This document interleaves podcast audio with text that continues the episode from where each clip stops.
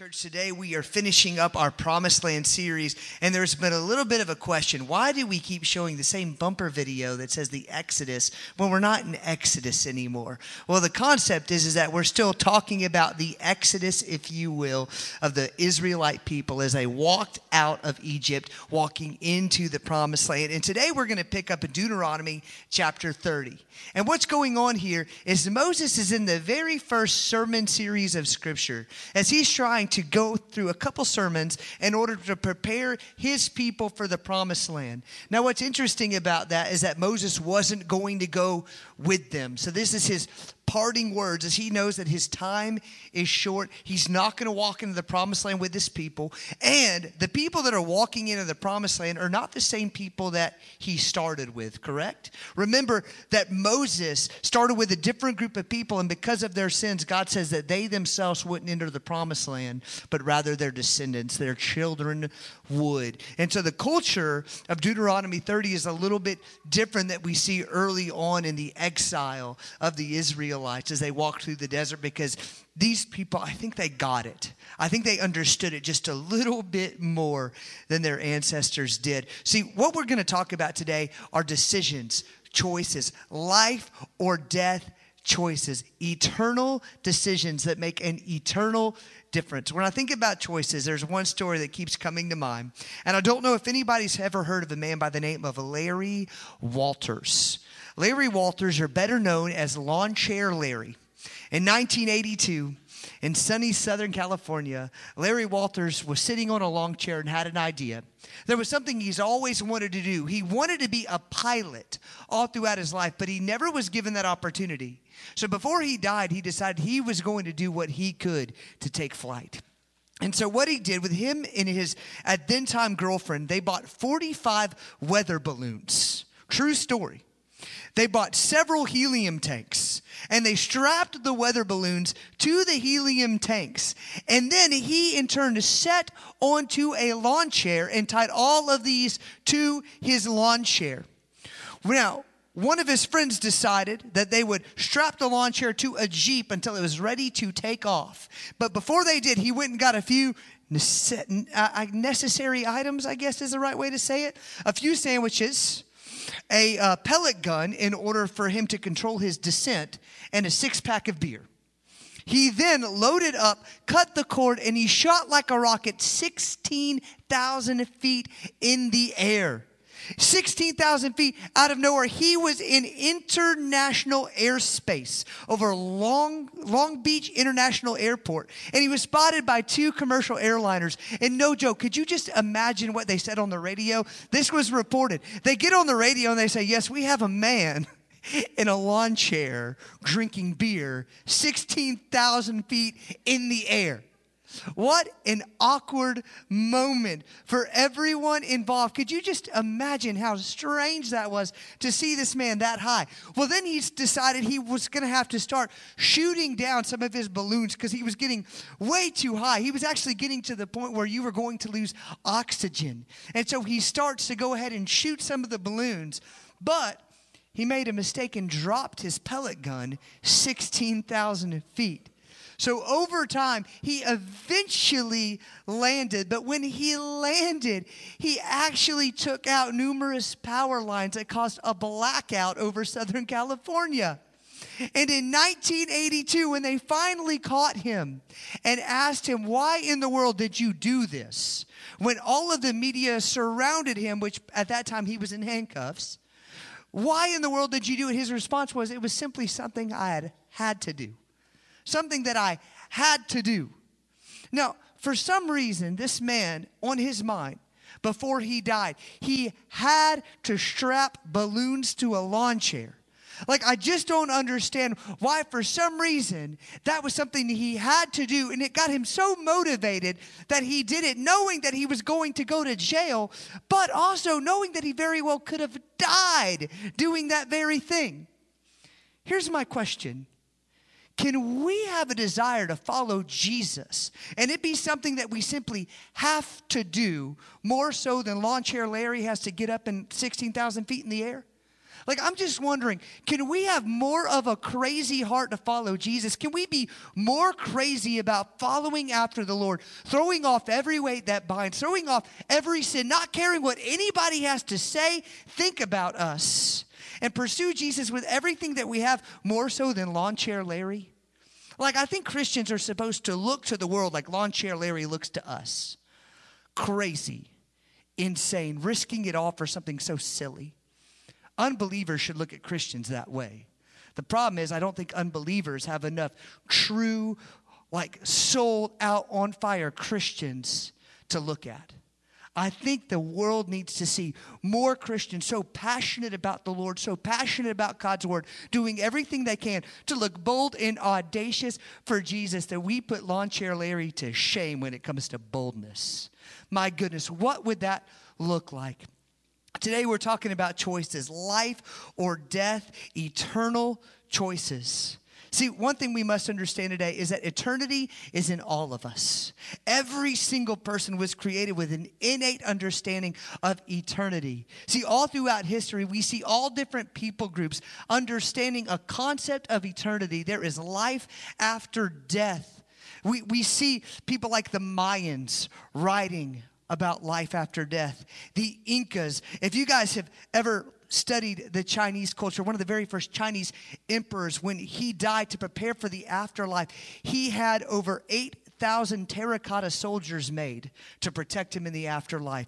130 chariots, 520 horses, 150 cavalry Think about that. You can go to China and see all of these figures, life size sculptures, thousands of sculptures there because that one emperor understood there was an afterlife. He knew there had to be more to this world, more to his existence than just what happens on this little dirt ball we call earth.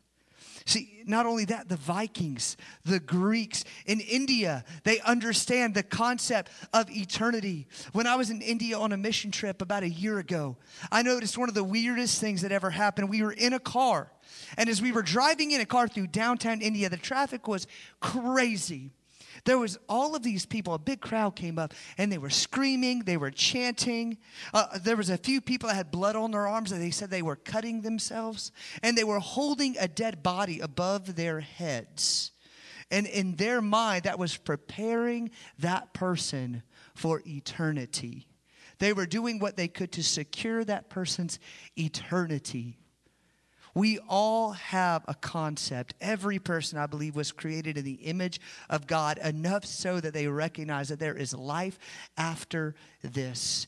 And what we do on this side of eternity dictates what happens on the next side of eternity. And as I sat there and I watched them, we were in the car and the people were glaring at us. Because I'll be honest, we were taking pictures. We were blown away what was happening.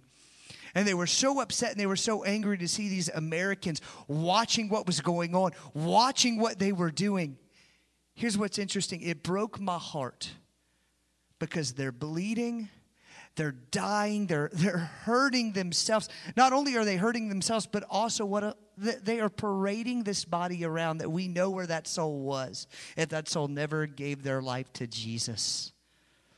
And we see that all over the planet. The lostness of the community, the lostness of America, the lostness of the world. And God says that what we do on this side of eternity matters. See, as we look at this, as we look at Deuteronomy 30, chapter 11, we're going to see the ability to choose between life and death. Verse 11 For this commandment that I command you today is not too hard for you See, that's interesting. Isn't it interesting to think that that's how this starts off? This commandment isn't too hard. Like, how often do you see that throughout Scripture? This you can do. Neither is it too far off. Verse 12. It is not in heaven that you should say, Who will ascend to heaven for us and bring it to us, that we may hear it and do it. Verse 13. Neither is it beyond the sea that you should say, Who will go over the sea for us and bring it to us, that we may hear it and do it. Here's what's great. He says, It's not far away. It's right here, verse 14. But the word is very near to you. It is in your mouth and it's in your heart so that you can do it. I love that. That is such a compliment. It is here. It is close to you. And I believe that he's making a compliment to the Israelites because he's saying, It's in your mouth. You can do this, it's in your heart.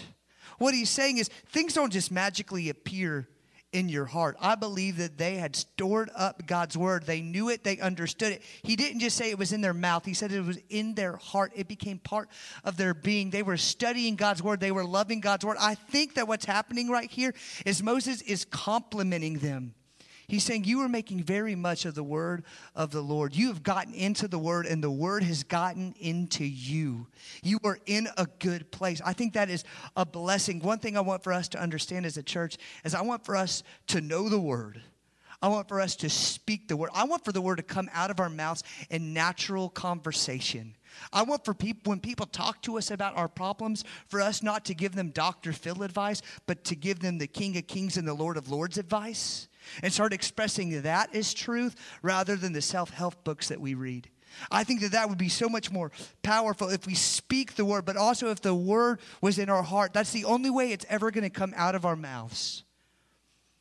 The only way it will ever come out of our mouths is that first it's dwelling within us. We've made much of it in our alone time. We've gotten alone with God, gotten a word from God so we can give that word to others. You can never make much of Jesus until Jesus had made much of you in your alone time, in your quiet time. We get alone with God, we get with the Lord so that in turn we can take what we're learning and give it to other people. They knew the word, they were speaking the word, the word was guiding them.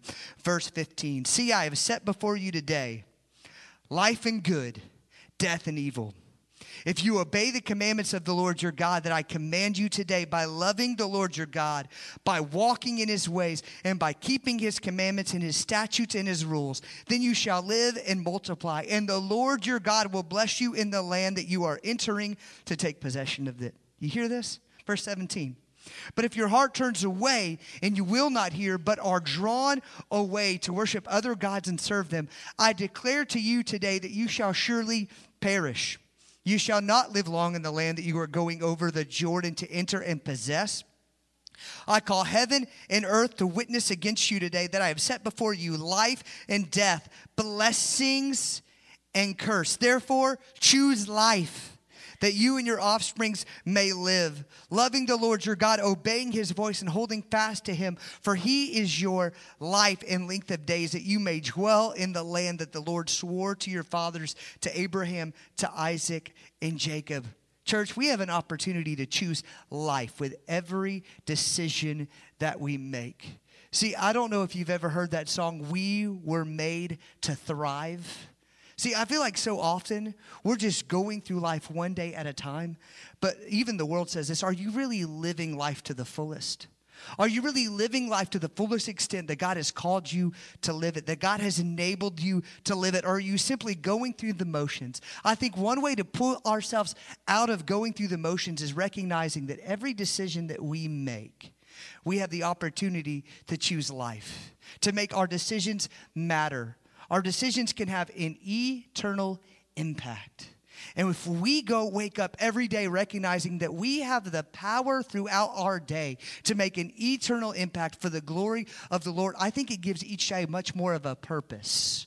I think if we wake up in the morning understanding that this just isn't a normal, every average day, this is a day that we can make much of Jesus, where we can be a part of somebody going from death to life. I think that we live with so much more of a purpose, so much more with fulfillment. I think that's when Christians thrive, is when we recognize there is no ordinary day when we're following after Jesus. There's no ordinary day when we pursue the Lord. See, one thing that's interesting is that so many people are afraid to say yes to Jesus because they think that that means that you are reserved to this mundane life. But pursuing Jesus means that you are committed to making your life exciting because you're pursuing a mission so much bigger than yourself. You are fighting something so much more than just simple battles. Rather, you are in a fight with principalities. Do we understand what's going on here? This is bigger than flesh and blood. We are in something deep. And when you say yes to Jesus, you're jumping into a huge, powerful commitment. But with that, it makes every day so exciting. But there's a lot on the line. How do we handle, how do we choose life over death? Well, we covered it already. We know the word, we speak the word, we keep the word, we hide God's word in our heart. We have the ability to choose life and death. But then we see this God who offers life and death. And sometimes it makes us question how could this great, good God, who so holy and so righteous, but yet so loving, be compatible? Because if you've ever read the Old Testament, especially what we've been reading in Deuteronomy, it seems like God almost has two personalities, doesn't it? And what it seems like is we have this great loving God that we see, especially in the New Testament. This sweet loving God that sent his only son so that we could have a relationship with him. But then also we see the wrath of God that when somebody touched the tabernacle or when somebody t- touched the ark of the covenant, they immediately perished. And we think, how could this great, kind, loving God also be just so holy and so righteous and this judge that has killed so many different groups of people because of their sin that we see in the Old Testament? And it's this hard, this, this, this hard understanding we have to come to because we have this God that is completely holy, but yet completely loving. See, when I look at it, I think, what if God was simply all in on one way and not in the other? Like, what if He was just completely loving in the sense of all accepting? No matter what you've done, no matter where you've been, no matter what your belief is, you would go to heaven at the end of your life. No matter what happened throughout your life, no matter what decision you made, I feel like that somewhat cheapens grace. I feel like what that does is that says that no matter what you do, don't have to pursue Jesus, don't make much of Jesus, don't love Jesus. But then what about on the other end of it? What about if he was so holy and so righteous, which he is, but with that he didn't have love in the mix? That means that not a single person would ever walk into the kingdom of heaven. We see this blend here, which is a beautiful thing. I'm glad that God is both and. I'm glad that He is righteous and holy, but I'm also so grateful that He is loving and merciful because what we see is this combination that says, I love you how you are. Come to me just how you are. Lost people, often I hear this I can't come to church yet. I can't come to faith in Christ yet. I can't get close to Jesus yet because I've got to get some things in my life straight. Do, do you clean off before you take a shower? Or do you just let the shower do what the shower does? That's something we have to understand today. See, we come to Jesus just how we are, and He loves us too much to leave us that way. I think that's the picture of Him being holy and righteous, but also being merciful.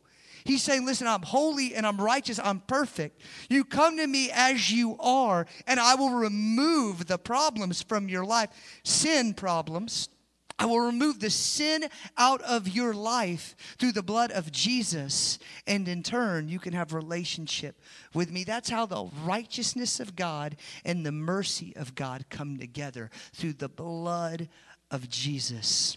As we get closer and closer to Easter, I think about this often. Let's look at this in Nahum chapter 1 verse 3 the lord is slow to anger great in power the lord will by no means clear the guilty his way is in a whirlwind and a storm, and the clouds are the dust of his feet.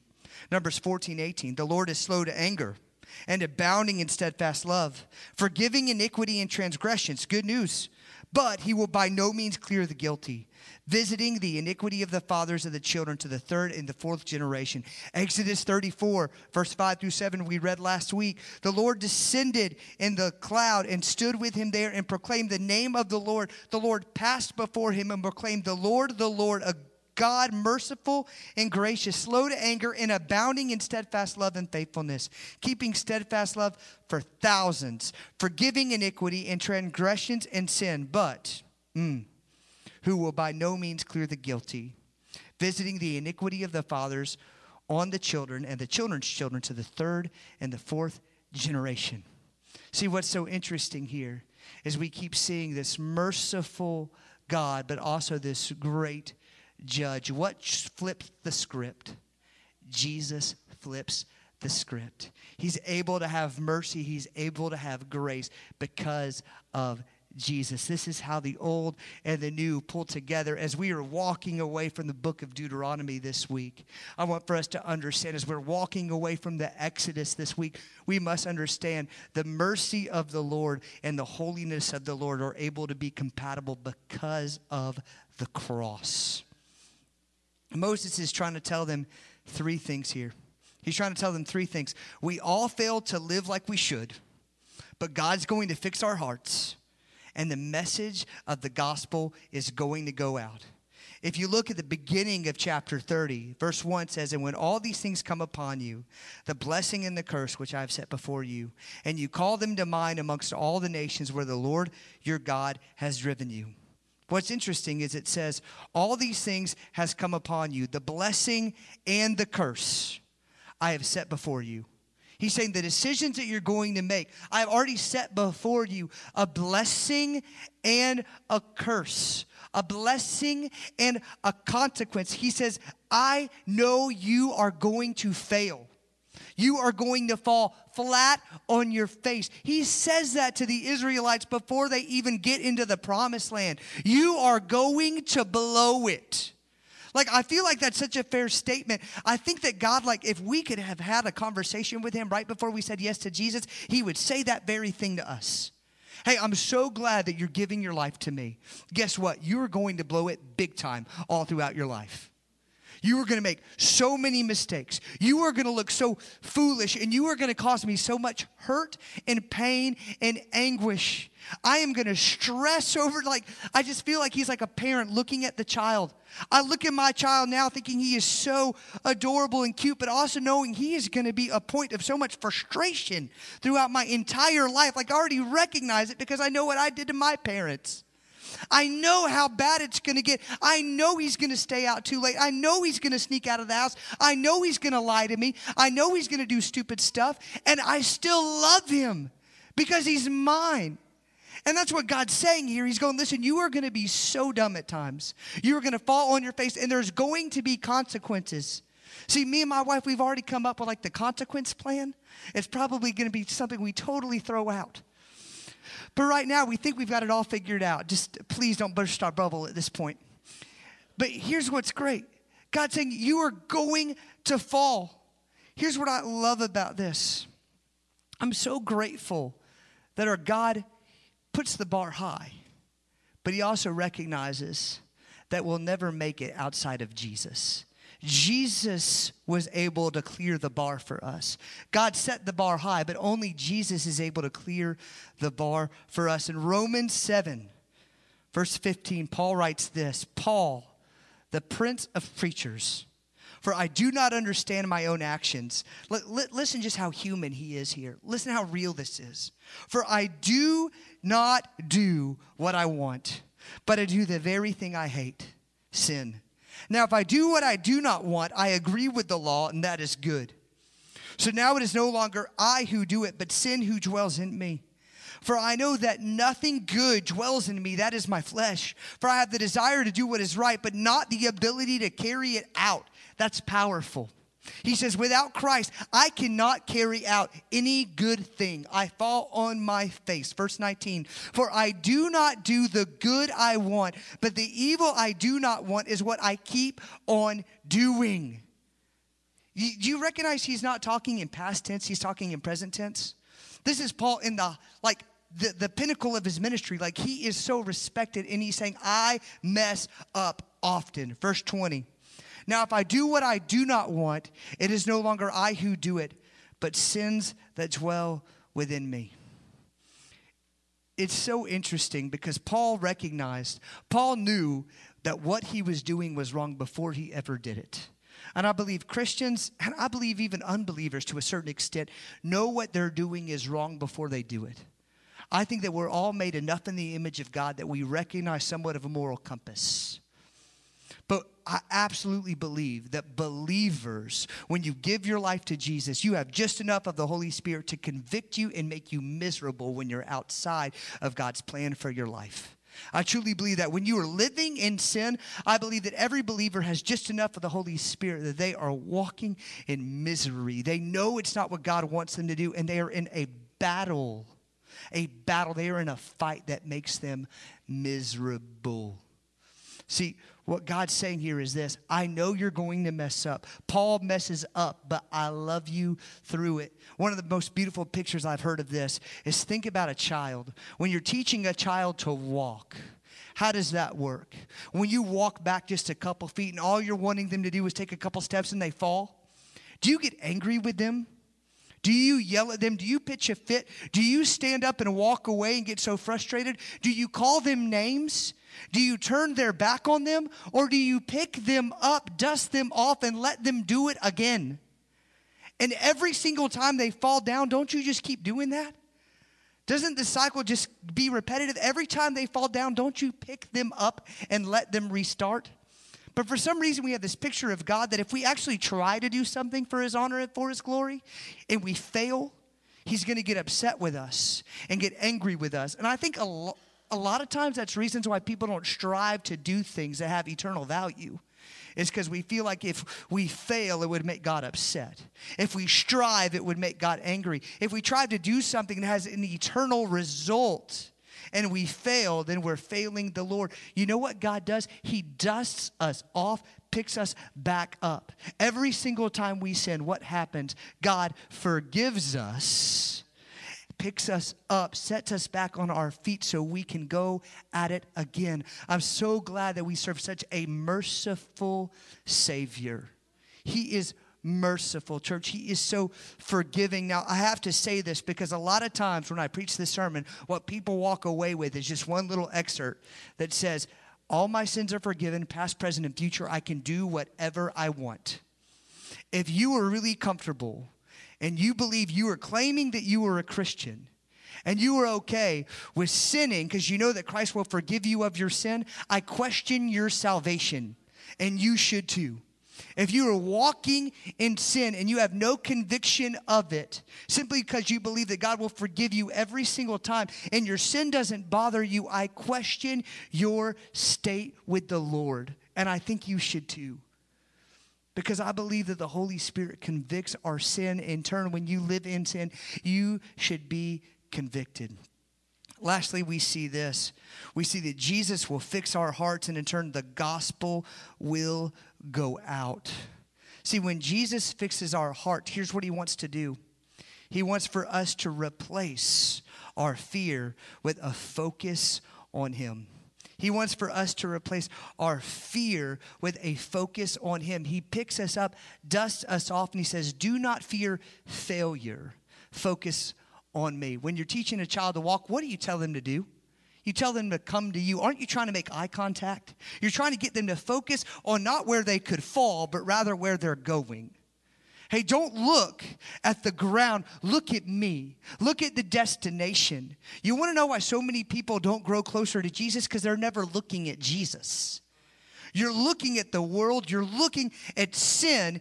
You will always end up going where you're looking.